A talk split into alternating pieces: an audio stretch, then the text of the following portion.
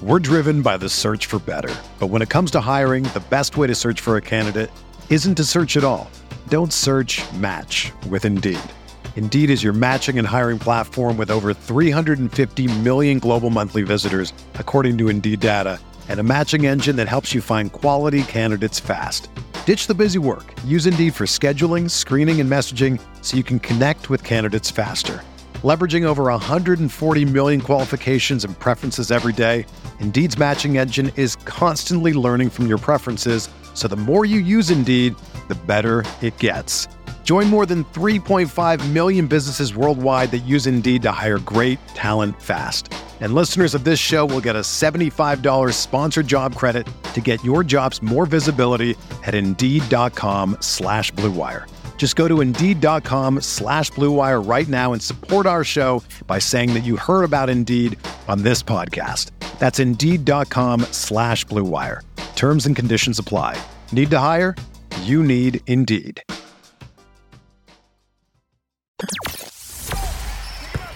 The hottest Knicks tape you'll find online. Knicks all day. We bleed blue and orange. This is Knicks Fan TV, your one-stop shop for the ultimate New York Knicks fan experience.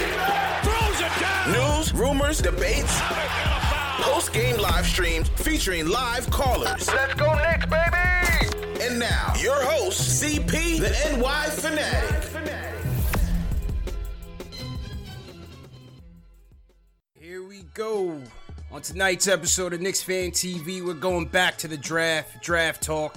We're going to take a deep dive on Devin Vassell with special guest Corey Taliba from the Hardwood Herald. We're also going to talk a little bit about Zach LaVine, the pros and cons of a potential Zach LaVine trade to the Knicks.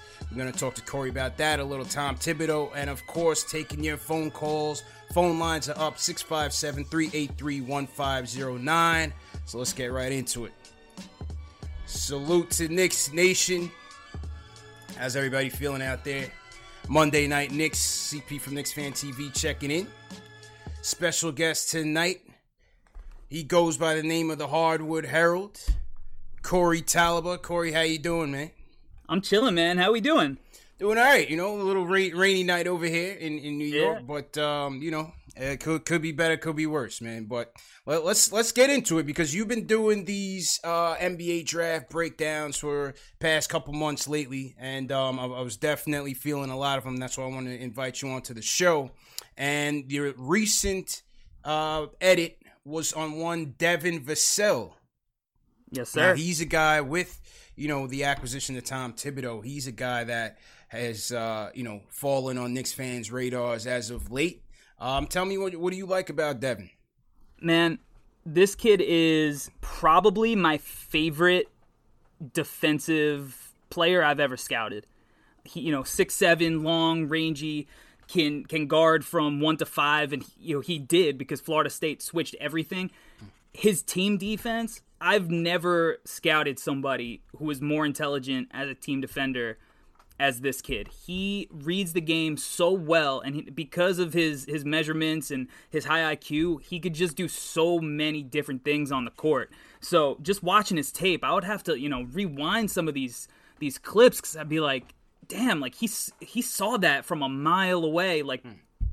Before the point guard even knew he was going to pass it, like Vassell was there waiting for the pass. Like he's just so intelligent on the defensive end, and then on the offensive end, he's a kid who's knocking down 40% of his shots both years in college, gets out in transition, finishes well at the rim. I mean, he is like the ultimate 3 and D wing for, you know, this era of NBA basketball. As, as you said, man, forty one point nine percent from three this year, six ten wingspan.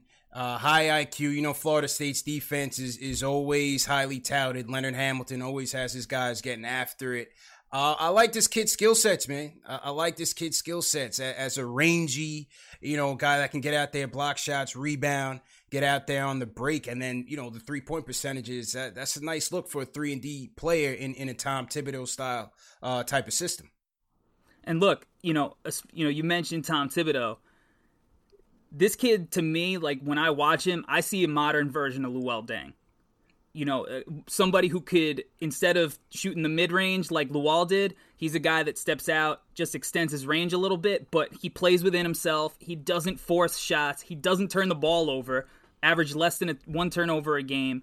He he waits for the game to come to him on the offensive end, um, and then on the defensive end, you know, he's going to be a guy who you want him to go check the Paul Georges of the league. He can go check, you know, uh, Shai Gilgeous-Alexander. He can he can check you know some power forwards uh, in the NBA, and then Small in spurts, yeah. you know, he'll switch out, he'll switch on centers. So yeah, he's a guy that is if you know he went to the Knicks and Thibodeau was his his coach. T- Thibodeau's gonna love this kid, and uh, you know I I could see him putting putting him in that Luol Deng role and just you know patiently waiting for his offense to grow, but from the from the jump, he's going to be one of the smartest defenders on whatever team he goes yeah. to.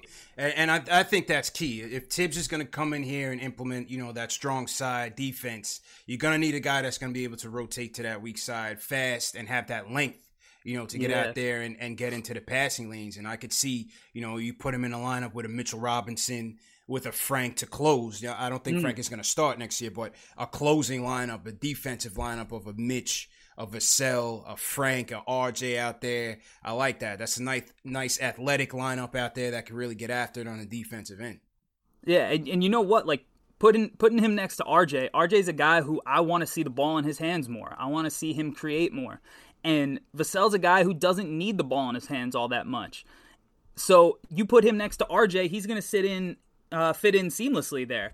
And like you said, you put in with Frank and Mitchell Robinson, you got potential to really just have clamps, you know, lockdown defense. And what I love about Vassell, you know, is that not only is he such a smart team defender, like you said, he gets in the passing lanes, he gets his hands on he, he serves as a rim protector. He averaged one block a game. Mm-hmm. You know, so many times he's just waiting at the rim, perfectly timing. He's chased down blocks in transition. He's a kid that, you know, you put him with those guys at the end and you don't have to worry about him you know he's going to do his job. What do you think he needs to work on at the next level? Uh, I think that it's going to take a year for you know regard he he shot 40% from 3 mm-hmm. but it wasn't on like crazy volume if you look at where his release point is when he shoots the ball he kind of like puts it way over his head and it's almost like he chucks it now it goes in mm. but i think that when he has to stretch that out a little bit you know a couple of feet to that NBA line, I think there's going to be an adjustment period. Mm. So so that's the first thing. I think you know just kind of taking that ball, not putting it so far behind his head, kind of putting it a little bit more in front of him, kind of like uh, a Klay Thompson. Um, instead of that catapult esque shot, it'll speed his release up. I think it'll help with the distance of the line. Um, but besides that, you know, he's gonna he's got to work on his handle. He's not a very confident guy when he's trying to break somebody down off the dribble. So he's really a guy that's going to attack closeouts. You know, pump fake, one two dribbles, jump shot. Mm-hmm. Now that's a thing though that you he doesn't need to do in one year. You know, by the time you know he gets to the end of his rookie deal, you hope that he can do it a little bit more. But even if he doesn't, he's still going to be such an effective guy playing off of other people. What What do you think about the the free throw um, attempts? I'm looking at the free throw attempts. Yeah. I see like three a game. I compare him. I'm, I'm looking at him and Okoro kind of like neck and neck uh, as those yeah. you know. Okoro not necessarily a three, but definitely a defensive guy, definitely but such a slasher, right? Okoro leaning more towards about five free throw attempts a game. Well, what do you think about you know um, Vassell there? A little bit light, or do you think that's just how Florida State was using him? Well, like I, I go back to his ball handling. I think it's hard for him to create and get to the rim. You know, he, he is also a little bit averse to contact. He shies away from it instead of going into it. Um, you know, if when you go through my breakdown, I show a couple of examples where he's trying to go up and under instead of, you know, through his man. And if he did that a few more times a game, you know, he would get, you know, that efficiency would be even higher. I have him ahead of uh, Okoro. I love Okoro. I think if you combine them into one guy, it would be the, the ultimate player mm-hmm. because Okoro does have that ball handling. He does have the ability to play make, put him in the pick and roll. But, you know, I just, his jump shot's rough. His jump shot's really rough. And, and to me, it's going to take a lot of work for him to, you know, have teams guard him out there.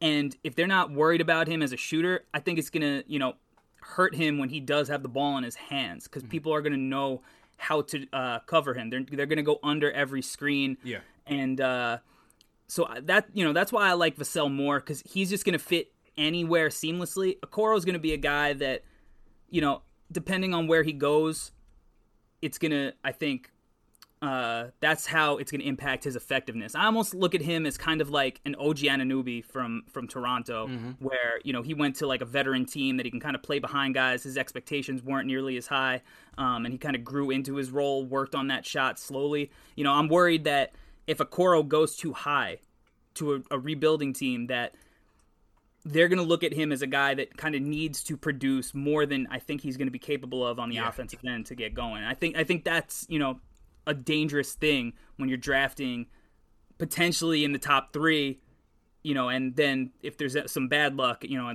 towards the back of the uh, the top ten. But Vassell's a guy that's going to fit in anywhere, man, yeah. and, and, and that's what I love about him. Yeah, Okoro with the shooting scares me, especially when you're going to pair him with RJ. Um, the free throw yeah. shooting even more abysmal. You can't have the two guys uh, shooting in the 60s. I mean, even Vassell. Vassell's only about 74 percent. Yeah. Um, has improved from his freshman year to his sophomore year, but the free throw shooting definitely needs to improve as well, in my opinion.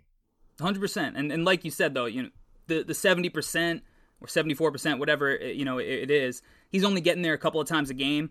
So part of that uh, sample size is low. Maybe if he got there a couple of more times, that be a little bit more comfortable, get it up to high 70s, maybe low 80s. Whereas Okoro definitely has a little bit more of an uphill climb to kind of fix that jumper. Where Vassell, you know, he, he's proven it pretty much everywhere besides the uh, the free throw line that he he's an above average shooter in, in every area of the court.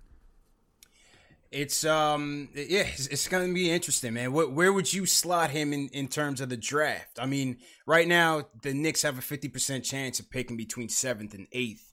I yeah. look at him as more of a you know seven eight type of guy. Some of the drafts, I mock drafts I've seen have him like later on in the teens, but I feel like mm-hmm. you know with Walt Perrin with Thibs on the staff, if they want this kid, I, they they may jump up and get him. Yeah, I, I think he's definitely more in that 7 8 range. Uh, you know, if, if he lasts to like 10, 11, 12, that's like a no brainer steal to me. I I wouldn't be shocked if he hopped into like the top five. I wouldn't be shocked. Um, I don't think he's necessarily going to be a guy who gets in the top three, but if he went four, five, kind of like De'Andre Hunter did last year, yeah, um, I could see that as a plausible thing because his archetype, you know, is so in vogue in that you know in the NBA right now.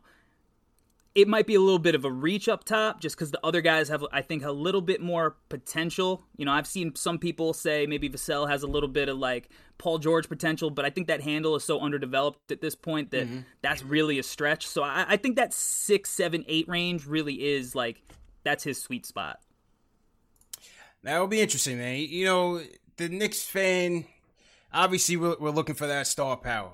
You know, we're, we're looking yeah. for that guy that that could be a star in this team, man. But uh, Vassell, he he fit he fills a need, right? He, he gives you that three point shooting, gives you much needed perimeter defense, which Knicks have always been lacking on. Um, you know, again, at, at an eight, I would I would take him.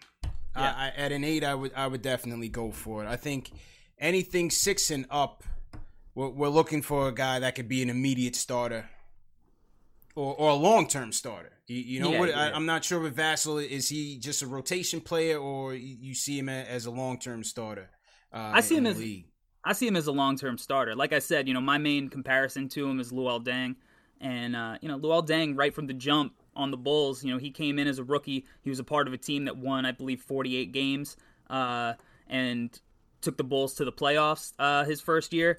Um, you know, he came in with a lot of a couple of other guys, Ben Gordon, Chris Duhon, kind of guys who knew how to play had some pedigree, so it's not like he did it by himself. But mm-hmm. you know, he went on. He was a couple of time All Star, and uh, I could see that as as Vassell's ceiling, where you know he he could make an All Star game or two at some point in his career. It might not happen until year six, seven, eight. Um, you know, where he just so happens to make it in a down year. Maybe he's at like 18, 19 points a game.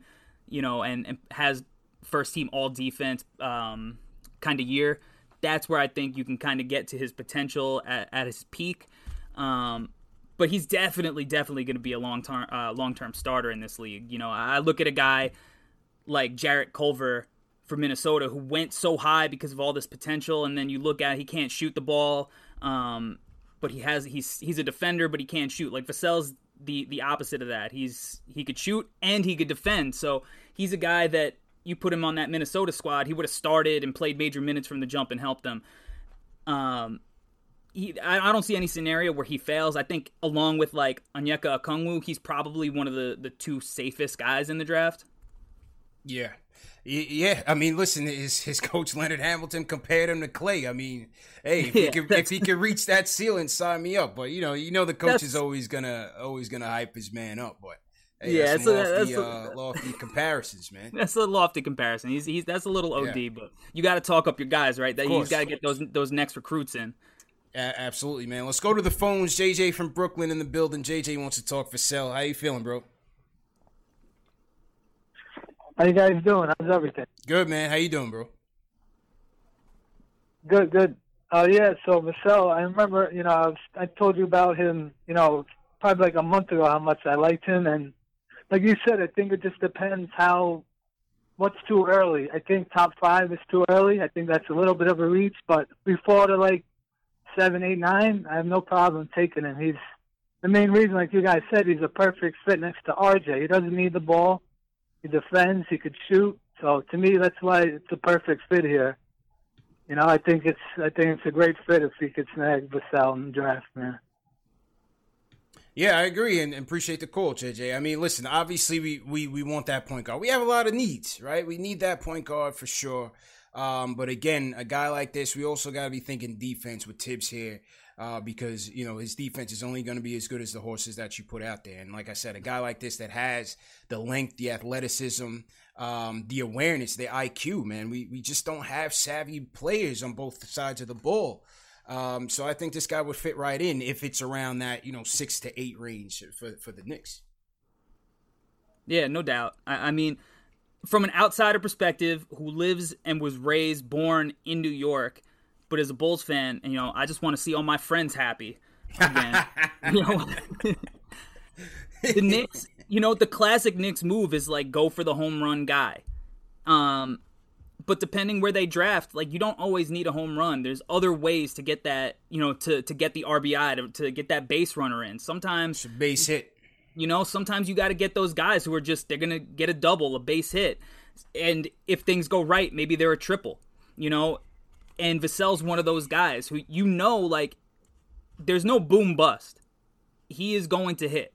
And you just wonder how hard he works to get to his peak. But even if he doesn't reach his peak, he's still going to be a good player. So, you know, I, I think that from an outsider perspective, uh, perspective, as long as the Knicks are in that six, seven, eight range, um, you know, he's a guy that they have to consider. Yeah, I, I, agree with you, man. Salute to everybody in the chat. Hit that thumbs up button for you boys. CP from Knicks Fan TV checking in here. Special guest Corey Taliber from the Hardwood Herald. Salute to everybody in the chat. Phone lines up 657-383-1509. Definitely want to shout out uh, who's in here. Robert Parrots, what's going on? We got Chans the Admiral Simmons in here. Appreciate Chans. Ernesto Duverge checking in from um, Miami. Shout out Haymaker737. If you guys are new in the chat, leave a hashtag new and we will um, shout you guys out. JJ Hands TV, salute to you. Welcome to the chat. We got my guy CP the artist in here as well. Make sure you guys uh, hit that thumbs up button for your boys.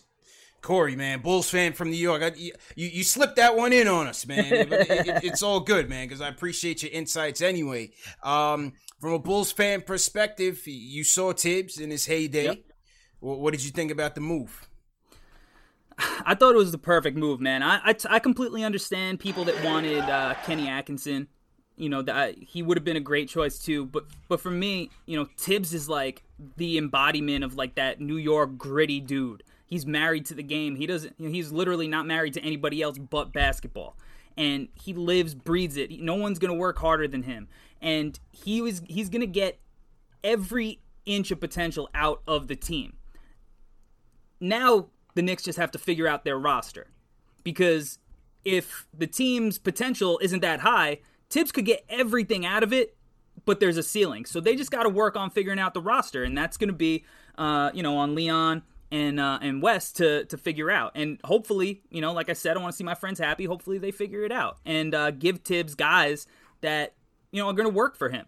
And he gets a lot of uh, slack for his experience in Minnesota, but let's be honest, the Timberwolves hadn't made the playoffs in what, like 13 years? I'm saying years? you got to give credit for turning that around, man. It's Minnesota we're talking about Look, here, man.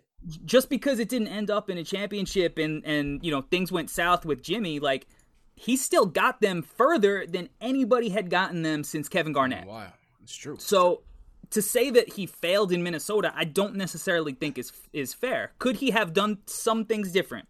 Of course. And he's a guy that, like I said, he studies so much he, I don't think he's going to have so much pride inside of him that he's not going to work on, you know, his That's weaknesses. So for me, I thought it was just an absolute home run, and, and I'm so happy for him that he made it to a place like this. And if he could turn this team around, even just get them going in the right direction, and it doesn't have to happen overnight. You know, it, it doesn't have to be next year the Knicks are in the playoffs. I, any just signs of improvement, I think, are going to be um, is is going to be great for the city. It's going to be a positive. and as you said, man, I, I can't see a guy like this not learning from his mistakes. He, he's he's one of the best coaching minds in the sport. Learned from the best. Came under the Van Gundy coaching tree.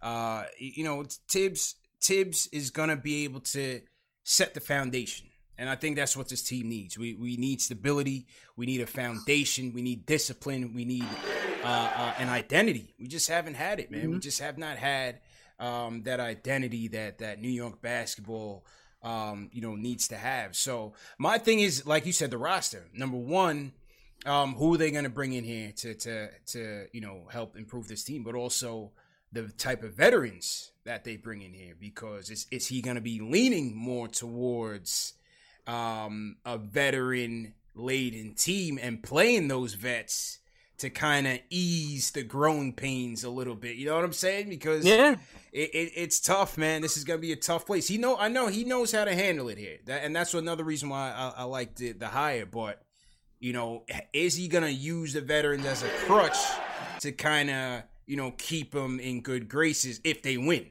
with that team? Yeah, I mean, look, he does have a tendency to lean on um, vets. That's that's no secret, right? But to say that he doesn't develop guys is not fair at all. Because you know at least with the Bulls you know Luol Deng blew up under him. Joakim Noah blew up under him. Jimmy Butler blew up under him. Jimmy Butler is a guy who played two minutes his rookie year and all of a sudden now he's you know an all NBA guy. He develops guys. It might be not as ideal as you know the fan of whatever team he's coaching wants it to be but he's going to develop guys. He's going to teach them how to play the right way and, you know, you look at KAT and Wiggins and you say, like, you know, he didn't get the most out of them. But, you know, it's a two way street. The, these guys got to want that grind as much as he does. You know, and and look, I don't know what's in Wiggins' heart. I don't know what's in KAT's heart, but I I've seen Joakim Noah grind on the defensive end. I know what it's like to see guys play hard every possession and just give their heart and soul. And I know that Noah's not the most popular guy in New York. Nah. But but his Bulls tenure was was was legit, and yeah. uh, you know those guys they they didn't give that heart that you know th- whatever city you, you're playing in deserves. And and look, KAT is a phenomenal player, one of the best offensive big men all, of all time, right? Um, but you know that success is a two way street, and when you got Jimmy Butler coming into practice and and saying you guys don't work hard enough. You don't want it like I do. And and he's a guy that that knows what it takes.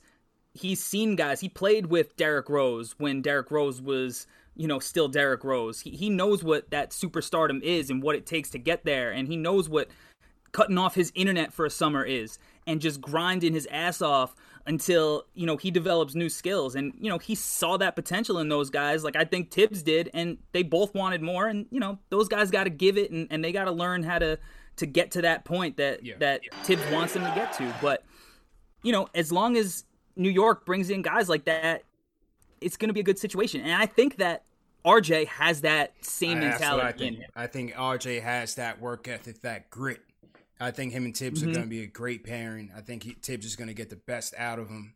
Um, you know, on the Butler situation, listen, I think it was unfortunate. Thibs, obviously, he probably regrets making that LaVine trade um, yeah. who repped him, even though he traded him. You know, so Zach sure. LaVine uh, uh, had a lot of respect for Thibs, but I think that was the death knell for Thibs, the whole Jimmy Butler outburst, and you know, I thought Minnesota's ownership probably didn't like how he handled it as a president of basketball operations. Probably wasn't feeling how he handled both roles and how he put that team together. So yes. I mean, I think you put him in a situation where he doesn't have to wear that hat. I think he will have a lot of say in it as as Leon Rose is very inexperienced. I think Thibs will still you know, have his hand in, in the roster heavily. But I think not having that ego like a Butler, even though they got along, not having that ego in, the, in a Butler and kind of being able to start from scratch, so to yeah. speak, with a bunch of young kids and and you know to be able to impart your your identity, I, I think we'll be all right with Thibs. Yeah, hundred percent agreed, man. I'm a big fan of the move. Uh, absolutely. Uh, let's go back to the phones. DJ Shuttle from New York City on the line. DJ Shuttle, what's going on, man? Hey, what's up, guys? Um, a lot of talk on Vassell tonight. Knox is obviously not dependable or reliable yet, so I mean, I think small forward should definitely be a position we're looking at. So we're talking about Vassell, but I'm also seeing Deni as the possible early pick who could fall to that six, seven, eight range. So my question, guys, we're looking at Deni, we're looking at Vassell, and our pick is up. Who we talk? Who we talking about? Oof. Ooh, ooh, ooh. This this is a good question, man. I I, I am a Deni guy. Yeah, I'm a Deni guy. I'm a I'm a believer in him. Um, so I would personally, if that you know, even if the Knicks you know climbed up the draft board, Deni's a guy I consider. Um, you know, with with the pick if they move up in into the draft. Uh, definitely Deni. He's he's just got a little bit more of that playmaking. He you see how hard he worked. He's improved his shooting when when you know the Israeli league came back. He came out guns blazing. He's he looked confident shooting it. Didn't hesitate. He, his body has clearly developed a little bit. And to me, the most underrated thing about him is is how smart he is um, defensively as well. You know, he's not a guy that is going to be able to go one on one like a Devin Vassell is, just check a guy, be like, go get me a stop. Um, but he's going to compete. He, he he might get you a stop, and then as a team defender though, he's not going to let you down. He's he talks everything through. Um, he's in the right spots. So and, and that's really where value is in the NBA. Offense is so good in the NBA that it's hard to stop guys one on one. Right. But if you're a good team defender and you're not breaking that link in the chain, that's where the real value comes from. And and Deni does have that ability. Again, he's he's not the defender on as a team defender or as a one-on-one defender that Vassell is, but he's got a lot more creativity in his bag offensively. Yeah. And if you put RJ and Deni on the floor together, both guys that can kind of handle the rock a little bit, run pick and roll, play off each other, get out in transition, push the pace. I, I love that pairing. Yeah. I see. I, I, agree with you. I think playmaking wise, Deni is definitely um, far and away a better playmaker than Dan Vassell at the, at this current moment. Um, a guy that could initiate the break off a rebound, push it. You know what I mean? Score. Yeah. He has that size. He can get in the basket, score. Uh, he's not afraid to bang. And like, and as a playmaker, I like it. He's improving on his three point shot. Um, I watched mm-hmm. a couple of games at Maccabi Tel Aviv. I just saw the championship game. Um, didn't have a great game, but no. um, Vassell could be a safer pick though. I, I think Danny could de- is, is definitely a, a, riskier pick. I would probably still go Deni just because he can be a, a better facilitator um, and a more capable three point shooter eventually. As you said, his defense can come along. His, his team defense can definitely get there. Uh, maybe not the best one on one defender as a Vassell, but I think overall game, I have to give the edge to Deni, though. Yeah, I mean, I, I do want to see him get that left hand going because uh, you know he's a lot like Killian Hayes in this draft. Killian Hayes is a lefty; he doesn't use his right hand. Deni's a righty; he doesn't really use his left hand. So I do need to see him work on that a little bit more. But I have no doubt that he's a hard worker because you know it's noticeable that he worked on his shooting um, during the the quarantine period. So he he's another guy that he's a winner. You know, he won at the U20s. Uh, he won in the Israeli league. You know, he's a guy who played professionally in the Euro League for a couple of years already. Um, with him, my only concern, especially in a city like New York, is like I don't want people on talk radio to see like a European kid and think he's going to be the next Luka Doncic. Spotlight, spotlight is going to be on. I, I, had a scout on um, earlier this year who didn't compare his game to Luka, but his overall awareness. You know, just mm-hmm. his his feel for the game. He compared to a, a Luka Doncic. Yeah, and I don't disagree with that. He he has an awareness and an understanding of the game. Um, that's definitely up there. I think Luka's another level, but Luka's just more skilled. Um, you know, he's a, a better shooter. He is a better ball handler, and because he's a better ball handler, he can make you know passes and reads that Deni can't necessarily always make because he's so right hand dominant. Yeah. Um, but but you do see that that Luka come through sometimes, like when Deni's in transition, or mm-hmm. he does get to get to his right hand off a pick and roll. He whips that ball to the weak side corner, um, and you know he so he makes advanced reads, and he does have that Luka to him, and that's why I'm concerned that people are going to compare him to Luka because Luka's a guy that in his second year at 21 years old just put up 30, 10, and 10. you know, that's it. You can't compare anybody to him. He's a one of a kind player, man. He's yeah. definitely a one of a kind player. Salute to everybody in the chat. Hit that thumbs up button for you boys. Let's see what people in the chat think. Um, New Yorker says, I think Deni wins. He's taking Deni over Vassell. Uh, let's see who else. Pranab says Deni has a high IQ, definitely. Let's see. Raw Hebrew Remnant says Deni would not even start on the Knicks. I did listen. I think he would. And and um the the last caller mentioned Kevin Knox. You know, Kev is in an interesting role right now. He's in an interesting predicament because depending on where the Knicks go in the draft, if they go with Deni, if they go with Vassell or Coro, Sadiq Bey, depending on where they are. And with the bevy of cash that they have to spend in free agency, where we still need perimeter shooting, and you have guys on the on the on the market like a Bertans, like a, a, a Gallo, who's you know maybe more of a four at this stage in the game but Kev's role, who who himself is not really set at the three of the four, Kev's role could be impacted again by this offseason. So Kevin Knox really has to step his game up because I, I don't know Tom Thibodeau's going to wait around for him, man. Yeah, for sure. I, I actually still believe in Knox a little bit. Um, you know, he, he clearly has a skill set and a skeleton of a skill set that you you could see a good player in. Um, it's just going to come down to knocking down shots, and hopefully, just you know, with all of threes, man. Hopefully, with all this time off, you know, uh, that's an area of his game that he's just in the gym grinding away because it looks pretty. It looks good when it yeah, goes up. Yeah, it's just got to yeah. go in, and then you know, he might play a little bit of four too, right? And uh, he's got a frame, a body, and the athleticism that he should be a good defender. So you know, maybe Thibodeau comes in and and gets the most out of him and, and turns him into a guy that that can defend threes and fours, get out in transition, knock down open shots, you know, take away some of the the bad habits that he has, clean him up and, and turn him into a productive player that makes you think like this is a guy that was the right pick where we took him. I hope so, man. Like, like I said, I, I, got hope for him too. You know, a lot of the uh, the, the Michael Porter Jr. viewers tonight might might think differently after after his thirty plus point outing, but you know, with Kev, like like you said, I, I think it's down to him hitting those three point shots, and definitely if he's going to stay on the court, he's got to defend well. And I think closer to the end of this season, I saw a better effort from him, um, better overall awareness. You know, Kev a lot of times would get caught like missing assignments, later in rotations, just overall just looking lost in space. I think he mm-hmm. improved on that a little bit at the to close out the season, and so I want to see him pick it up.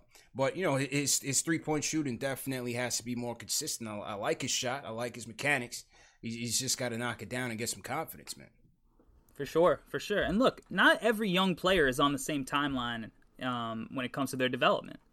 You know, he was a young rookie when he came in. He Super was a young, young, kid in the draft, right? You know, he so he's a he's going to be going into his third year. Like third year, a lot of times players make leaps, whether it's leap from a good player to a great player, or you know a, a, a young guy who didn't have it figured out to a guy who figures it out. So maybe this is the year for him as he gets a little bit older and, and he starts understanding. He, he's watching more film. He he knows what it's like to be a pro. Um, you know, maybe this is the year for him. You know, I guess only time will tell. But I, I still I still hold out hope yeah. for him. I think he's a I think he's a kid with a lot of potential that you know, gets a, a, little bit underrated in, you know, the league as far as guys, you know, in his situation. I, I agree, man. They, they definitely agree. Um, salute to everybody in the chat. Hit that thumbs up button for you boys. CP from Knicks Fan TV checking in. I got my guy Corey Tyler, the Hardwood Herald. Check him out on YouTube. Check him out on Twitter. Draft breakdowns. Um, who we got in here? Let's see if we got anybody on the phones. My guy Will from LI in the building. Will wants to talk about Vassell. Will, how you feeling, man? Hey, what's going on, CP? How you doing today, Corey? Good, good bro. What's going on? What's good, man? Good, good, good. Listen, man, um, I, let me just get right into my points, man. I just want to ask you guys a question first, and then I'll be able to get into my points because I don't really know that much about Devin Vassell. Um, position would you say that he played? The two, the three, or is he kind of like a tweener? Where would you slide him, Corey? The two or the three? I, I have him as a three. Yeah, I think I pretty. I think okay. He's, okay. I think he's pretty obviously a three. Yeah. Okay, fair enough. This is what I feel like, man. Um, when it comes to this draft, or well, when it comes to our needs, I feel like we need a we need a lot of things, right? I think we we definitely need one, the point guard, and you know that two, three, and then a stretch four, right? I think RJ is a solid three.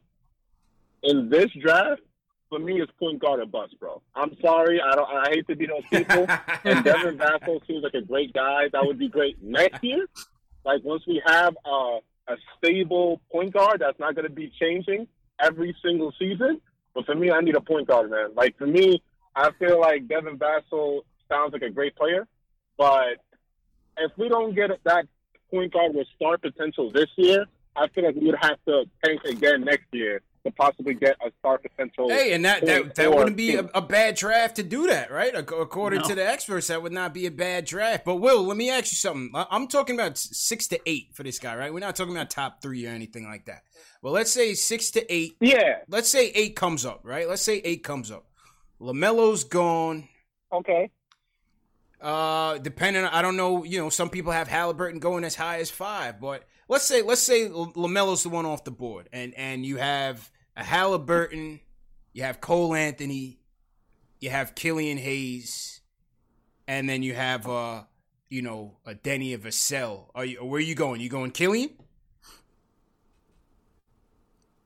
Oh yeah, I'm, I feel like I'm going Killian. For me, it's Killian Hayes. I mean, it's Lamelo, of course, number one, and Killian Hayes. Um, I'm I'm definitely like uh, my dude from Florida, no Halliburton, um, no Halliburton. uh, but I feel like that point it really could be a toss up between a Cole uh, Cole Anthony or just trading back and getting Kira Lewis. I don't think I would have an issue with that either. But at this point, I need a point guard that when I'm like 10 years old, like 10 years from now, I'm 35, got my kids or whatever, you know, I can be like, yeah, you know, we got our pillows. We had a Mitch, we had an RJ, and then we had this point guard. For me, Kevin, Devin Vassell feels like a great player, and, and I would love to have the luxury of drafting him in this draft, but that's not, we don't have that luxury, bro. We don't. Like either you trade back and get a, it's, it's a point guard for me. Yeah. Like I need a point guard. That's just my opinion on it. I'm gonna let you guys partner on that, but for me, it's a point guard. So appreciate it, bro. Listen, man, you know, it is what it is. I'm all in, man. Listen, we, we need we need a point guard in the worst way. I understand that wholeheartedly. I'm just trying to think of a, a player that is a prototypical Thibs type of player, right? And and a safer pick than than some of these other guys that may be on the board. Halliburton to me as a as a three and D guard I'm not so sure he's the type of point guard that Thibodeau likes in his system because he's not a guy that's going to attack the paint as some no. of these as some of these other guys, and that, and that's what Thibodeau Thibodeau wants to get into the paint, draw the in the defense, and create those open three point shots. He wants a guy that can get into the paint and finish, you know, high efficiency shots as well. Halliburton, like I said, a, a great catch and shoot three point shooter, excellent point guard but is he that dynamic point guard that Thibodeau's looking for? I'm not so sure. No, he's not. He's not. I, I I love Halliburton's game. Like he's a good player, and I think any coach is going to be like, this is a guy I love coaching, and he's going to play a ton of minutes. But he's a guy that like you know, it. Let's say Golden State fell back out of that one spot and landed in like the five spot or whatever. Like or they traded back to the seven spot, whatever the case is. Like Golden State's a team that could take a guy like Halliburton because to me, Halliburton's not a lead ball handler. Right. He's a, he's Right. a secondary creator who can run some pick and roll because he's a very good passer. Um, he'll get out, play in transition, and as a shooter, he's much better in catch and shoot situations. So if he could play off of Stephen Curry, and then if Steph is on the bench, you could put him at point, let him run with Klay. I think Halliburton's perfect for for a team like Golden State, who's ready to actually play meaningful minutes. But for a Knicks team, I don't like it. I don't really like him for many of the rebuilding teams um, early for that reason. As far as a Thibs guy, I actually love Kira Lewis Jr. Yeah. He, he's, I don't think he's like a top of my draft board or, or anything like, but he's like my favorite player to watch in the draft. And if you look at, you know, the kind of guards that Thibs has had a lot of success with, you look at Nate Robinson, John Lucas III, DJ Augustin. Kira Lewis kind of plays like those Stay a dudes a little little bit zone. First time we've blazing seen speed is gonna you know with the extra spacing the NBA gives him, um, he's gonna be a nightmare. You know he, he's he's got that kind of Coby White, De'Aaron Fox type speed. Putting him out in transition, getting him running with Mitchell Robinson, with RJ Barrett, that's like to me, that would be beautiful to That's watch. what we need. And he's a guy that could shoot it. Yeah. You know, he he knocks the he knocks shots down not only on catch and shoots but off the bounce. Um, and I think that he's an underrated playmaker for the fact that you know he's a young kid. He's a sophomore, but he's younger than Cole Anthony is. You know, like so he's a young kid who's still learning the game, developing, coming into his body himself. Um, I think you put him in pick and rolls, he's just gonna he's gonna eventually be toying with defenders. I think that he's also a guy that is going to start becoming more and more a part of that conversation for you know that six, seven, eight, nine, ten range himself. Especially if the NBA figures out a way to do a combine and teams get a look at him, you know, in person and see what kind of physical gifts that he has. Yeah.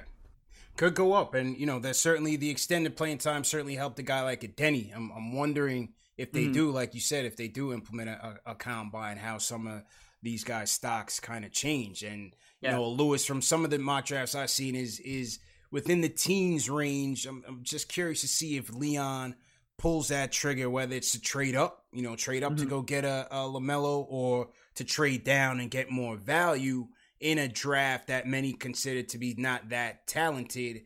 Uh, uh, I'm just curious to see what type of chess moves he, he would make in that in, in that capacity. Yeah, and and you know, it's new to him, right? Nobody Yeah. kind of knows how he's going to run a team, so you know that's anybody's guess. And and I'm assuming that he's you know playing everything close to the chest. So uh, it's going to be interesting to see you know what kind of direction they go when you know we do actually get to the draft lottery and, and you know positioning actually becomes solidified. Now, looking later on into the draft, they got uh, the 27th pick later on in the first round. That could change depending on where the Clippers pick. But they also have the 38th pick in the second round. Now, a guy that you would tell me that you like was a Cassius Winston out of Michigan State. What do you like about him? Oh man, I I love watching this kid play too. One, he is just like an incredible leader. Um, he is a guy that, to me, he embodies like when you think of like an old school New York point guard, uh, kind of that like shifty, runs a pick and roll, knocks down shots. You can see him playing on the playground, but also he gets on a court and he's he's you know putting dudes on skates. Um, and he just makes guys better, man. You know, he he he's gonna be a winner. He's gonna be a guy that because he's he's an older uh, player in the draft that gets overlooked. You know, I've, I've talked to some people. They you know they have him on the fringe. He might be a first rounder. He could be a second rounder. Um, but he's a guy that is going to be in the NBA for you know 15 years. Um, just based off the fact that he just plays the game and knows the game the right way. And I love how much, you know, he kind of resembles uh, a, a Chris Paul or Kyle Lowry in the pick and roll. How he he gets guys to go into the screen before the screen comes. He's he's so shifty, so smart, so intelligent. He would make Mitchell Robinson so much better. Um, or I don't know if so much better because he just broke Wilt's record, but uh, he would continue on that trajectory, get him a crazy amount of lobs, just manipulates everything. His game is made for the NBA. Um, played for you know one of the best college coaches of all time, winning program, winning kid. And I love him if he's available at, at pick 27 for the Knicks. A winner, like you said, man, Tom Izzo, Michigan State, and, and a senior, you know, a guy that can yeah. probably come in and contribute right away. You know, a lot of these mm-hmm. kids, eh, they just get younger and younger by the year, man. And then with, with less playing time, no March Madness, no conference tournaments, very limited organized team activities between now and the draft. And then you're talking about starting the season later, not as much training camp. A lot of these kids are going to be behind the eight ball, I think, you know, coming into it. So, you know, he, he could be a safe pick, a safe value pick uh, down in that second round um, if the Knicks don't get their point guard um, at, you know, in the lottery. Yeah, no doubt. No doubt. And like you said, I think that the fact that he is a senior benefits him um, when it comes to some of these younger kids who, you know, haven't played in a long time. Like, teams are going to know what they got in Cassius Winston. You know, what you see is what you get. He's got a ton of tape on him. Um, so yeah, I, I think that's going to benefit benefit him. And, and if the Knicks don't go point guard at the top, I think he's a good option. And he's not the only good option as far as point guard goes in this draft. Um, you know, in the later in the later parts of the draft, you have uh, a Leandro Bolmaro, you have a Grant Riller, Tre Jones from Duke. You know, you got guys that that are older um, or have a lot of experience in, in you know uh, pro leagues that can come in. And like you said, Thibodeau, especially at this part of the draft you know the the first part of the draft, take the the flyer on a guy who has you know that superstar potential. Ceiling, yeah. You know, at this part of the draft, if you're looking for a guy that's going to play for for a Tom Thibodeau, you might need that guy who who has a little bit more experience. You know, I don't know if Thibodeau is going to love playing uh, an RJ Hampton. You know what I mean? Like, especially when you got guys like Dennis Smith Jr. and Frank and, you know, all these other guys at that position that needs developing. You want a guy who kind of has a baseline already um, if you want to see him on the floor next year. True indeed, man. Hit that thumbs up button for you boys. Salute to everybody in the chat. We got uh, 734 watching on YouTube. Salute to everybody watching on Facebook. Hit that thumbs up button for you boys as usual. Um, we're gonna get to the phones in a second, but I want to salute the super chats. Uh, salute to Michael Parker sends a five dollar super chat. Uh, Robert Parrish says I'm good with Vassell and Kira seven through nine. Yet uh, Okongwu or Obi if no Melo or Hayes. Okay. All right. Uh, Gartrell Davis says if the Knicks don't get a point guard with the first pick, who should be available with the Clippers pick and or second round pick? So I think we kind of touched on that with with Winston. Um, 27 would be too low for Kira. He'd be long gone by then. But um, I think certainly at 38, Winston could could definitely be there. Um, Alan Berman sends a super chat. He says the real test for Thibs is going to be how he handles LaVar and all three Ball brothers. this is happening. what does LaVar say? He puts it into, he speaks it into he existence. Speaks it man. into existence, man. oh my god. Oh man, I don't know if I can handle that, man. Uh, JJ Hands TV says, uh, "What about Deni at the point?" I don't know if they would run Deni full time at the point nah, you can't run Deni at the point full time. Like I said, he's not Luka. He's not yeah. Luka. Yeah. Uh, Park City Dion, what's good, Dion? He says if the Knicks fall to seven and nine and Lamelo and Killian are gone, would you trade that pick and Randall with nothing else for LaVine? You're a Chicago fan, Corey. Yeah, I'm not taking that. I'm not doing that. You're not doing that. No. Not, not doing that. I, I don't know. Just like the Knicks, the Bulls have new management, so I don't know how they feel about LaVine uh, or you know a guy like Hayes or whoever's at that spot. Yeah. Um, so who knows if they will? Like, like you, uh, I don't know what my management is, what their style is. I mean, I guess you know at least for for the Bulls, they have kind of uh, you know the Denver resume to go off of for Karnisovas. Um, but you know, I, I think they like what they have with LaVine. I I understand the rumors. Yeah. Um, and why he's a coveted player. And, and Thibs does like having guys who have played for him. Um, he spoke very highly of Thibs, and why wouldn't he? He's playing for currently the the worst coach in the NBA. Um, so Tom Thibodeau to him it would be. I couldn't even imagine how happy that would make him to play for a competent NBA head coach again. And and I really don't like talking down on on uh, NBA coaches because for the most part they've all forgotten more yesterday about basketball than any of us um, ever could know. But uh, there's a relationship side to the game, and, and my guy in Chicago don't don't got it. So I, I, I understand if if the Bulls keep him, which there are some rumors that LaVine would want a trade possibly. It's interesting, man, and, and you know, let's segue to this LaVine talk because obviously you're a Chicago fan. You you've seen LaVine every night. Yeah. Um, I mean, number one, as you said, you have new regime, right? And Yep. you know, you guys have been going through this, you know, Gar Pax, Scar Pax fight. You guys had the the billboards up and everything to get rid of the old regime. I can't see this new regime coming in and just giving this guy away for a pick and a Randall. First off, I don't think Randall even fits the Bulls with marketing and and you know Wendell Carter already there. But to me, with LaVine coming off of an All Star caliber season, two years left on his deal, no leverage. I, I think they're gonna want a king's ransom for him. I don't know. What do you think about that? Yeah, I think so too. And also, he's on like a really good deal for the production that he gives. You know, he's at 19 and a half million for the next 2 years, which as a guy who's make, you know, he, he's putting up 26 points a game on high efficiency. Guys do not get paid under 20 million dollars who are putting up those kind of numbers. So, yeah, Zach LaVine, he has his flaws. He's not perfect, right? He he's not a playmaker in the way that James Harden is, or even a guy like Devin Booker has developed into. But, you know, those are guys that make $30 million a year. That extra money in a time where we don't know what the salary cap is going to be like. You know, like the way that this whole situation this year has affected the NBA, losing games, losing uh, all of the revenue from fans coming to the games. You know, the bubble and everything is nice. I'm sure they're recouping stuff, uh, some money from it, but they're they're lo- they're gonna have lost a lot of money. So who knows what the salary Yeah. cap actually looks like? And with a guy who is on a deal that is pretty fair, I can't see the you know new management in Chicago being eager to get rid of LaVine. Is he a guy that's untradeable? Of course not. There's very few of those guys in this league, but I don't think they're eager to get rid of him. I, I can't see it, man. You know that would not be the best way to to uh, ingratiate themselves with with the fan base by Yeah. giving away their best player for nothing. but um, what what do you think about the Knox and LaVine as a as an empty calories, empty stats type of guy from somebody like you who's seen him play this year? I, I'm a LaVine truther. Um, he's a guy who's gotten better every year. He works on his weaknesses. Incredibly hard worker, dedicated. He's just miscast in a role that, you know, isn't playing to his strengths. He's not a guy that's a lead playmaker.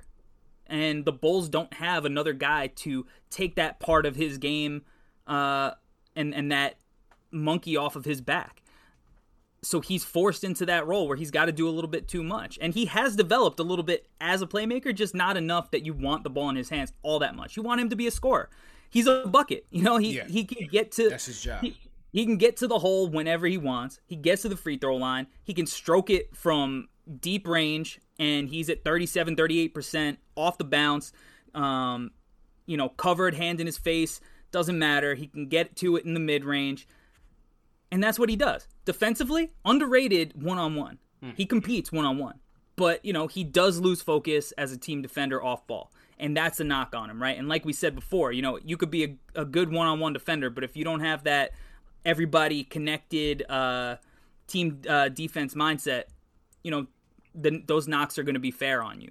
So that's fair, and, and I get that, but I think that you know he's looked at as this, this empty calorie guy because the wins haven't come yet, but he hasn't been in ideal situations. You know, he, he he went into Minnesota with that team, got traded when Thibodeau came. You know, he just as easily could have been a guy who went to the playoffs with Jimmy, played off of him if the if Minnesota had put Wiggins in the deal instead. Um, and then he went to Chicago, coming off an injury, and now has had two years where he's gotten better each year. And you know, the Bulls just have underperformed, but I don't think it's his fault. I, I think it's you know a lot to do with how the player development on the you know from the staff just hasn't kind of gotten the best out of everybody. Like Lauri Markkanen went backwards this year. He's a guy hmm. that averaged 19 and 10 in his second year in the league, and all of a sudden he comes back, he goes backwards. You know, Wendell Carter's a guy who showed off his rookie year that he could pass the ball, run dribble handoffs, even step stretch the floor out, and he's not allowed to play make or shoot threes this year. I mean, Thad Young, a, a veteran who's been a winner in a ton of situations, is stuck in the corner, when he's a guy that historically has been successful uh, close to the basket. I mean, it was just like, who? How are you going to succeed when you're trying to fit all of these um, square pegs into a round hole? Mm-hmm. Uh, yeah, and and you know the the way you characterize LaVine is kind of playing above his role is kind of how I saw the Knicks with Randall. You mm-hmm. know, kind of having to be that guy. Um, and he's just not that type of playmaker that's going to make the team better. You know, with no. LaVine, you know, nasty numbers, man. 25 points per game. He's a bucket, as you said. Um, I like these stats. Some of these that jumped out at me 38% on threes on eight attempts. Um, so the, the volume is definitely there. 30% usage rate is high, um, but fifth in effective field goal percentage among the 13 players with a 30% usage rate or higher. Um, you know that put him in the 80th percentile. Um, but you know the the the playmaking stats in the clutch, man. 33% field goal percentage, four total assists in Not the great. clutch stat this this season, man. And it's just you know Knicks make a trade for a guy like that. Again, I'm always thinking about you know R.J. Barrett in mind because listen, the, the Knicks spent the third number three pick on this kid. You know, this yep. this is not just a second round pick that you got lucky on like a Mitch. Like you have to be invested in RJ's success. And you bring a LaVine in here, um, and and I think it's RJ playing that that young role, standing in the corner. And and mm-hmm. I just don't think that's the best way to to you know um, accentuate on his strengths. You know what I mean by by bringing in a, a high usage guy like LaVine in here, talented, excellent scorer, but I, I just don't I just don't see that fit here. No, and, and if you're a team that's going to trade for LaVine, like the other, you know, one of the other teams was uh, Brooklyn that's interested uh, interested in him, according to Ian Begley. That makes a little bit more sense, right? Because he's a guy that'll play off Kyrie, play off Kevin Durant, and be a guy that all you need is for him to go get exactly. buckets. And and playing off those two guys, he'll be impossible to guard as a third option. Mm-hmm. That makes sense to me playing with RJ Barrett, who, like you said, needs those developmental reps, needs to have the organization put that work into him, just like he's putting work um, in for the organization. And their games just, you know, th- there's a little bit of overlap, and defensively, it's like it just doesn't make much sense. Nah, you know, no. if you had Zach LaVine at the two and you put Vassell next to him, that would make a little bit of sense. Mm-hmm. I'm not seeing it with LaVine and RJ. You know, to me, like I said, if you're a Brooklyn, go get Zach LaVine. If you are a Denver Nuggets, don't do it. Go do it. go get Zach LaVine. Get him as like the final piece, right? Not as the building block to the piece. Yeah, like like you said, a Nets, a Lakers, a Denver, but you know, one of those rebuilding teams is just going to be similar to what you already have.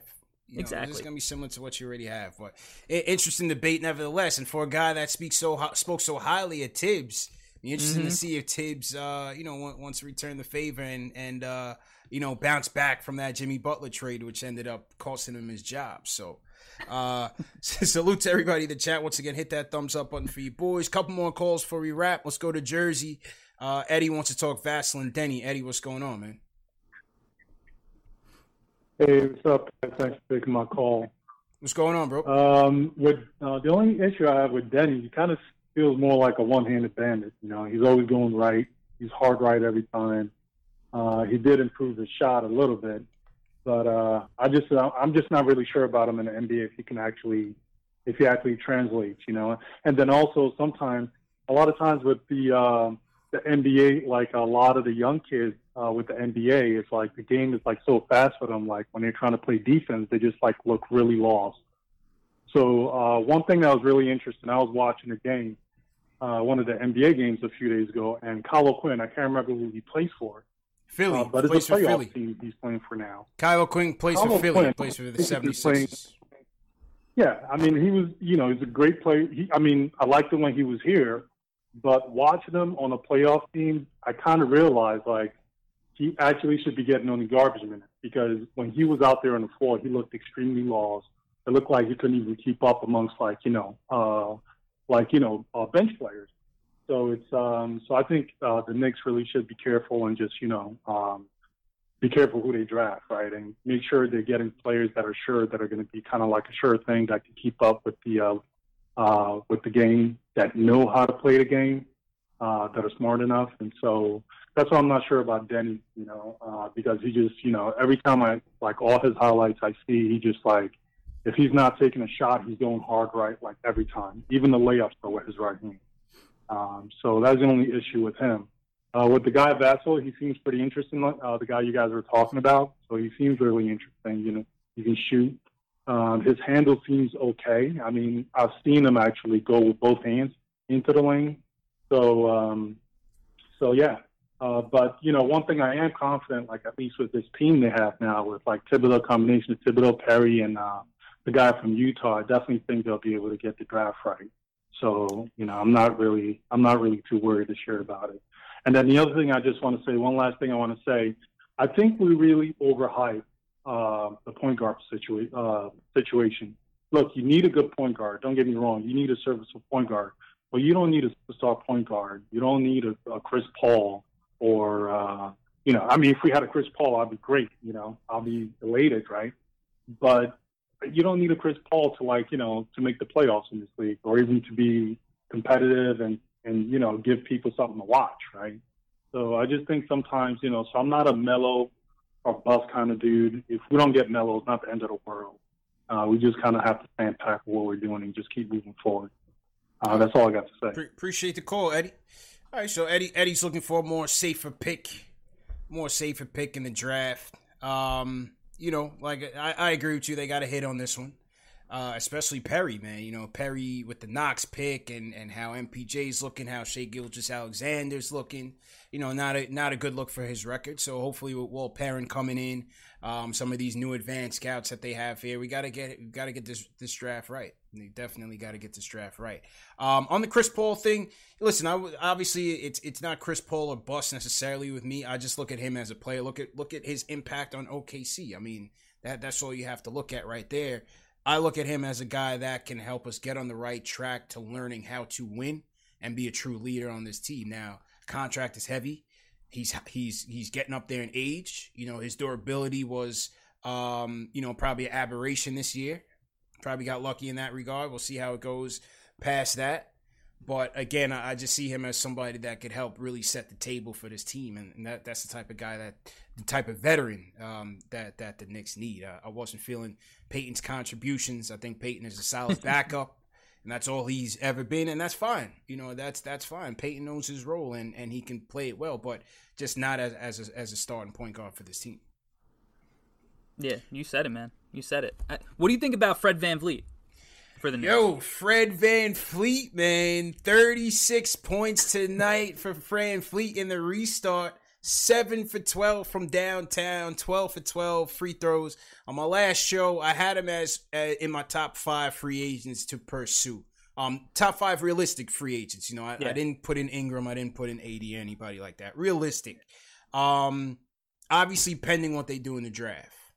Right. But if they don't get that guard in the draft and they're averse to trading for CP3, if it's a reasonable deal, a reasonable deal, you know, I'm not creeping up on 20 for VanVleet. If it's around the 15 for mm-hmm. a couple years, you know, a guy that can defend well, shoot the three, dribble penetration, has to finish a little bit better, but has shown the propensity to play big in big spots it's a gamble, but I think again at the right price, I think I would entertain it. I think the Knicks fan is leery of it because we've been down this road. I think some people see him as a guy that won't perform here on this big stage. You know, might crumble. You know, some people see that Toronto uh, uh, situation as like tailor made for him. Mm-hmm. And I don't really see him leaving Toronto. But but what do you think? Yeah, I, I doubt that he leaves Toronto as well, but I guess, you know, if somebody's dropping the bag, you got to take it, right? like, yeah. there's only so many times you can get paid. I think that I don't think he would crumble in New York. I mean, you saw how he performed on the biggest stage in the NBA Finals. Um, so I, I think he has the mentality, and especially because you know he's one of those guys that was overlooked his whole life and he's got that underdog, that grit, that that hard work, that mentality that I think New Yorkers, you know, appreciate so much. So yeah. for me, at the right price, like you said, and and the right price might be available this year based on, like we said, the uncertainty with what the cap's going to look like going forward. Um, so maybe he he's an option that is in that 15, 16, maybe 17 million dollar range. I mean, I don't know how many people are bidding on him. Um, but I figure I- Detroit's going to be looking for a point, probably in the draft. Um, Yep. I don't know how what you guys think about your, your current situation. it's not great, but I think I think that the plan is probably to save cap space for 2021. Um, so I don't know if they would splurge on a guy like VanVleet in Chicago this offseason. I, I think Pro, VanVleet would be the, a, a great off-ball guard to play alongside RJ. I think that's the type of guy that you want. I think he's that Thibodeau type of point guard. Um, gritty man, definitely has that dog in him. Like I said, he's he's in my top five. Just got to see how the draft and and uh, you know if, if how the trade market looks if they still want to take that. Uh, that CP3 deal, but I just can't see the Raptors, um, you know, with Lowry getting up there in age, still balling, but getting up there in age. I, I can't see uh, them letting VanVleet go. But you never know with Ujiri, man. And with the Raptors development, they might have a diamond in the rough down in the G League or something that's re- ready to come up and be an all star. So who knows? For real. For Who, real. who knows? And and in, that note, man, on, on the restart, you, what have you liked so far in this opening weekend?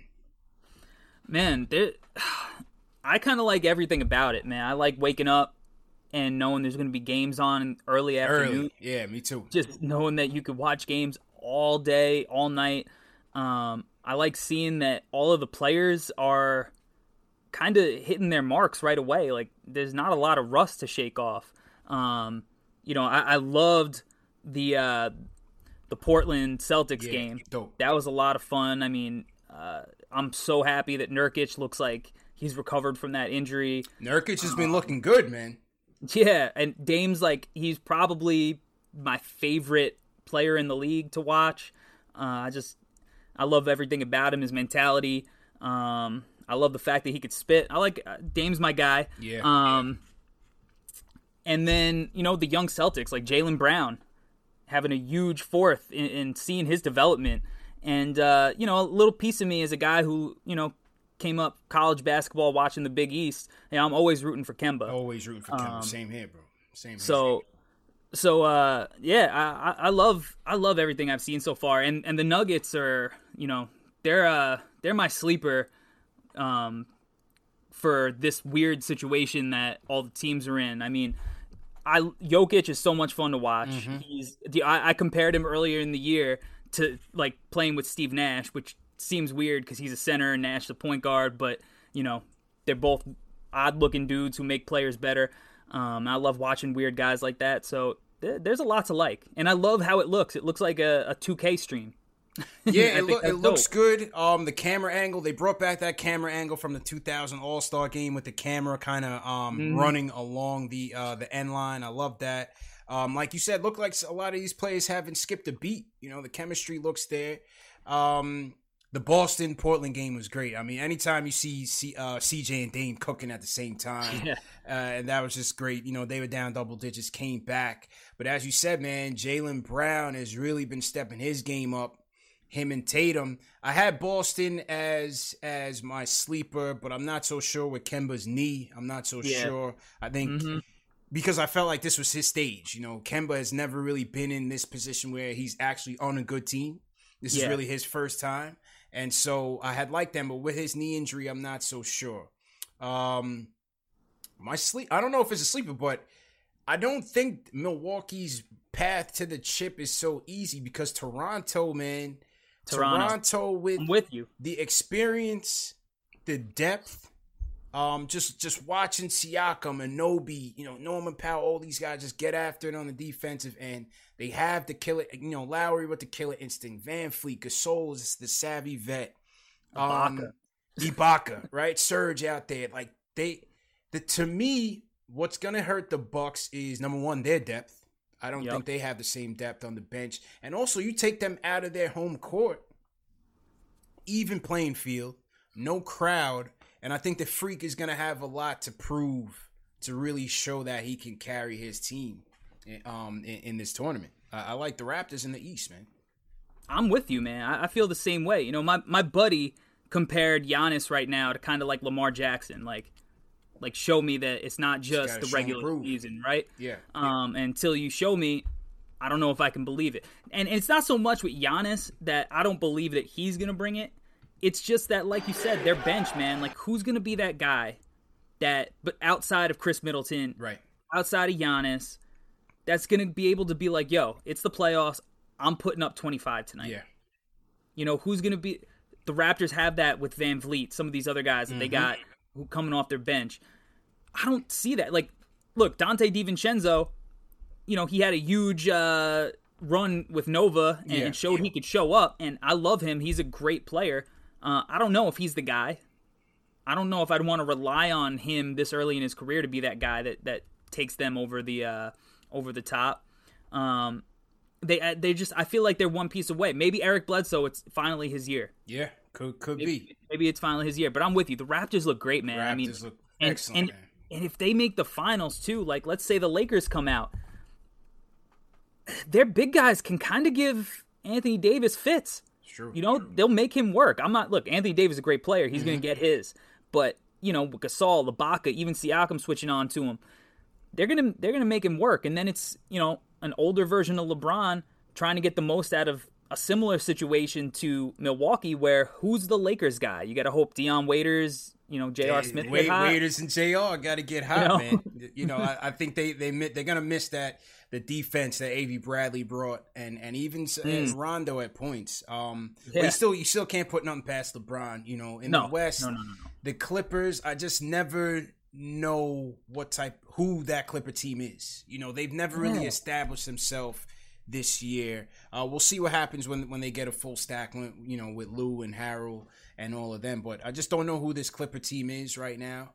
Um, You know, watching Porzingis. Hardaway and Trey Burke drop 90 on, on the Rockets was tough to watch, but that was a good game though. You know, not a Yeah. defensive game, but that was a good game. And and uh and Brodie and the Beard look like they got something to say too. So it's gonna be very interesting, man. Yeah, man, I'm I'm stoked. It's you know basketball is back. I couldn't be happier. Um, you know, I love grinding college games, international games out. You know, that's it's a lot of fun to me. I love cutting up clips of all these prospects, but you know, at my core, I love the NBA game, and, and I'm happy that you know after months of it being gone, it's back. It's back in the summer. Um, it's just it feels right. Yeah. It's an interesting time indeed, man. Salute to everybody in the chat. Once again, hit that thumbs up button for you boys. Um, let's go to two quick calls before we close it. My guy Jay from Florida in the building. He's AKA the anti Halliburton. Jay, what up, man? Bro, you know I had to call in because y'all was talking about Halliburton, bro. Oh my God, bro. Ain't no way Thibs is drafted Halliburton to run his offense, bro. No way in the world. It's not happening. The last man I'd pick to run point guard for the New York Knicks is Halliburton. You know what I'm saying? Run it up. I want y'all to hit that thumbs up for your boys. Run it up, run it up. Corey, I like your videos, man. Your videos are high. I like your videos. Listen, bro. that, man. Cole Appreciate Anthony, if if we if we six to eight, we got to pick Cole Anthony. He's from New York. He can handle the pressure. Look at Dennis Smith. You can see Dennis Smith body language. We can't be picking these these, these kids from the South to come to New York and, and ball. Dennis Smith be pounding and his shoulders be down. Knox be pounding, his shoulders be down. With with a cat like Cole Anthony or or Coro, they play hard, man. We don't got to worry about they they motor. You know what I'm saying? Back to what you were saying last show, CP, about free agents. I'm not paying. I'm not paying VanVleet, right? I'm playing Jerami Grant because if you put Mitch and Jerami Grant on the front line, that's Nice. that's It's nice. Yep. right? That's defense for years, bro. You know what I'm saying? That's what I'm putting with Mitch for the next ten years. Um, yeah, man, we we got to get this right. I'm trading the picks for Melo too. I'm trading the picks because the Mavs ain't gonna be trash for the next five years, bro. Mavs gonna be hot. Yeah. So I'm trading 21 and 23. Ah, 21 picking. I'm getting in on Melo right now. Because Thibs ain't losing no 50 games, bro. Thibs is going in to try to win. So trade all the picks, get Melo, get Jerami Grant, um, Patrick Williams in, in the, at the end of the first round. We got to start looking at them cats for FSU. Look at look at Isaac. Look at everybody come out of FSU. They ball hard. They play defense. You know what I'm saying? Let's get Patrick Williams at the end of the end of the first round, and let's let's run it out, man. I'm All done. Right. I'm out, man. Y'all stay good. Appreciate the call. hey, Jay, Jay's my guy. He's always a good call. He's the anti Halliburton, man. And I'm he, with him. That's he's the... putting all his chips in the middle of the table for uh for Cole LaMelo, man. That's a good plan. He, he he had a good plan. I, I I like Cole, man. You know, Cole's getting slept on a little bit. He's getting he's getting slept on a little bit because he's in a tough situation at Carolina. The, I mean, that team had absolutely no spacing. He was the only dude that could get his shot. Um, you know, he was coming off an injury, so you know his balance wasn't there. He was still he had to hit real tough shot, like everything he had to work for, man. Yeah. And, and like I said, you know, with Thibs, he's another one of those guys that is the kind of scoring point guard that he's had success with the DJ Augustins, mm-hmm. uh, the, the, John Lucas, the Nate Robinsons. Um, he's he fits that mold a little bit, and and like you said, he's from New York. He could hit the he could handle the pressure. Um, you can't hate Cole Anthony. You can't hate on Cole Anthony at around that around that pick. I can't I can't get a good read on Cole Anthony, man. I can't, you know, people like, oh, he's he's DSJ, he's this, is that. I can't get a good read on him because of the situation in Carolina, not yeah. having a good team with him, the injuries on and off. I mean, he had the meniscus tear and all of that. I can't get a good read on Cole Anthony to to re- legitimately say that he will not be a good prospect for this team. Can't do yeah, it. Well, well, that's why you know that's why he slipped a little bit, right? That's why you know you got guys you if you read some mocks, um, and look, I don't know how much NBA executives put into the mocks, but you look at some of the mocks, you got him sliding all the way to the back of the lottery, and, yeah, and sometimes even sometimes even like out of the lottery. Mm-hmm. Um, and this is a kid who was being talked about as the number one pick at the beginning of the year, and uh, and while that happens, you know, he balled out in AAU. And typically, that's a good indicator of uh, success because you are playing those high level guys. Um, but yeah, like you said, it's it's hard to get a read on him just from the fact that he was in such a weird situation. Um, but he's a guy who pushes the pace. He's he rebounds. He plays hard. You know that in the NBA nowadays, you know rebounding's a little bit easier, and when you go after rebounds, especially as a guard, there's value in that. You know, because you could start the break, get out, get easy buckets. So that that is something that at the NBA level, you know, kind of projects well for him. And I don't see the DSJ comparisons though. A lot of people comparing him to DSJ. Somebody in the chat said DSJ with dreads. I don't see it, man. I, I see him being a, a, smarter player and a way better shooter than, than DSJ will be. But you know, time will tell. Time will tell, man. Yeah. Um, salute to everybody in the chat once again. The closer of the night, as usual, is gonna go to Delano. Delano, what's going on, man? Hey, what's going on? How's everybody? Good, man. What's going on? What's up, man? Ain't nothing much, man. Salute to everybody in the chat. Um, uh, I know everybody's been um speculating. Of course, you know everybody's got their picks. You know, Cole Anthony is somebody that they look at as far as a scoring guard and um somebody that can drive the lane. You know what I'm saying? So you can um possibly feed off of other guys. Um, of course, everybody wants Lamelo and Killian Hayes, um, Kira Lewis. Um, only thing, my thing is, I just want a starting caliber point guard, and I want to draft one. I don't want to go looking for a Fred VanVleet. I don't want to go looking for a trade for Chris Paul. I want to get one that's young, young enough to develop alongside of my young core. I don't want to go looking for somebody who already has a, a you know a plethora of years. I want to be able to develop everybody together because if the plan is to stick together then I would like to at least have that core already built in, so that way whoever we get in, you know, the waning moments or whatever the case may be, you know, maybe by you know instead of always having to draft by position of need, maybe you know what I'm saying we just go for somebody who's just the best uh best fit. You know what I mean? Mm-hmm. Uh, I just want to get to that point. So I would like us to, you know, whoever we draft, I just wanted to draft a starting caliber point guard, so we don't have to go looking to pay top dollar for one. Yeah, I mean, listen, man, that we've been looking for this since, uh, man, who, who's who's we haven't drafted a great point guard since who? Mark Jackson. You know, Charlie Ward was decent, man, but he wasn't he wasn't Mark Jackson. We didn't draft Steph. That was probably no. the last great point guard that we had. Uh, so it's been a while. It's been a while, Corey, man, and, and we'll see. Come August twentieth, the NBA draft lottery is upon us. We'll see what the fate has in store for the Knicks, man. I, I don't know. I can't call it. I, I, I hope we get top three. You know, the the odds are probably won't happen. so we'll, we'll see, man. We'll see. Got a plan but- for everything. Yeah, these guys gotta have a plan for everything, man. But appreciate the call, Delano. Corey, definitely uh appreciate the time, man. Let's um let me let me get my outro music on uh so we can salute you and and uh yeah, let's just let everybody know where to find you, bro. Hey man, I appreciate you having me on. This was a blast. Um, you can find me on Twitter at Hardwood Herald, uh, YouTube search Hardwood Herald. Uh, you see all my draft videos that I've been doing. Um, started a morning show, nine o'clock a.m. Uh, if you follow my Twitter, you get a link to it. Uh, we talk about the NBA, current events, big picture stuff.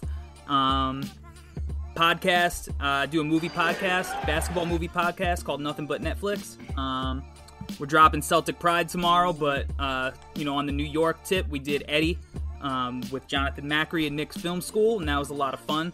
Uh, you know, we saw some uh, old Knicks in there, Anthony Mason, Mark Jackson, um, some John Starks action. Real good, real good time, real good talk. So, nothing but Netflix. You can get it on Apple Podcast, Spotify, and uh, if you want to check out some of my writing, hardwoodherald.com. HardwoodHerald.com, man. Great job as usual, and great job by all the fans for tuning in. We almost hit 800 tonight. Almost hit 800. Corey, they were coming out to see you, man. Let's Almost go. hit 800. Salute to everybody in the chat. Hit that thumbs up button for you boys. You know the protocol. Definitely want to shout out everybody that sent a super chat in tonight. I want to shout out Kamara Murray as well, bro. Hebrew Remnant, appreciate it as usual. And for those of you that didn't leave a super chat, it's all good. Just support us in other ways. Hit that thumbs up button.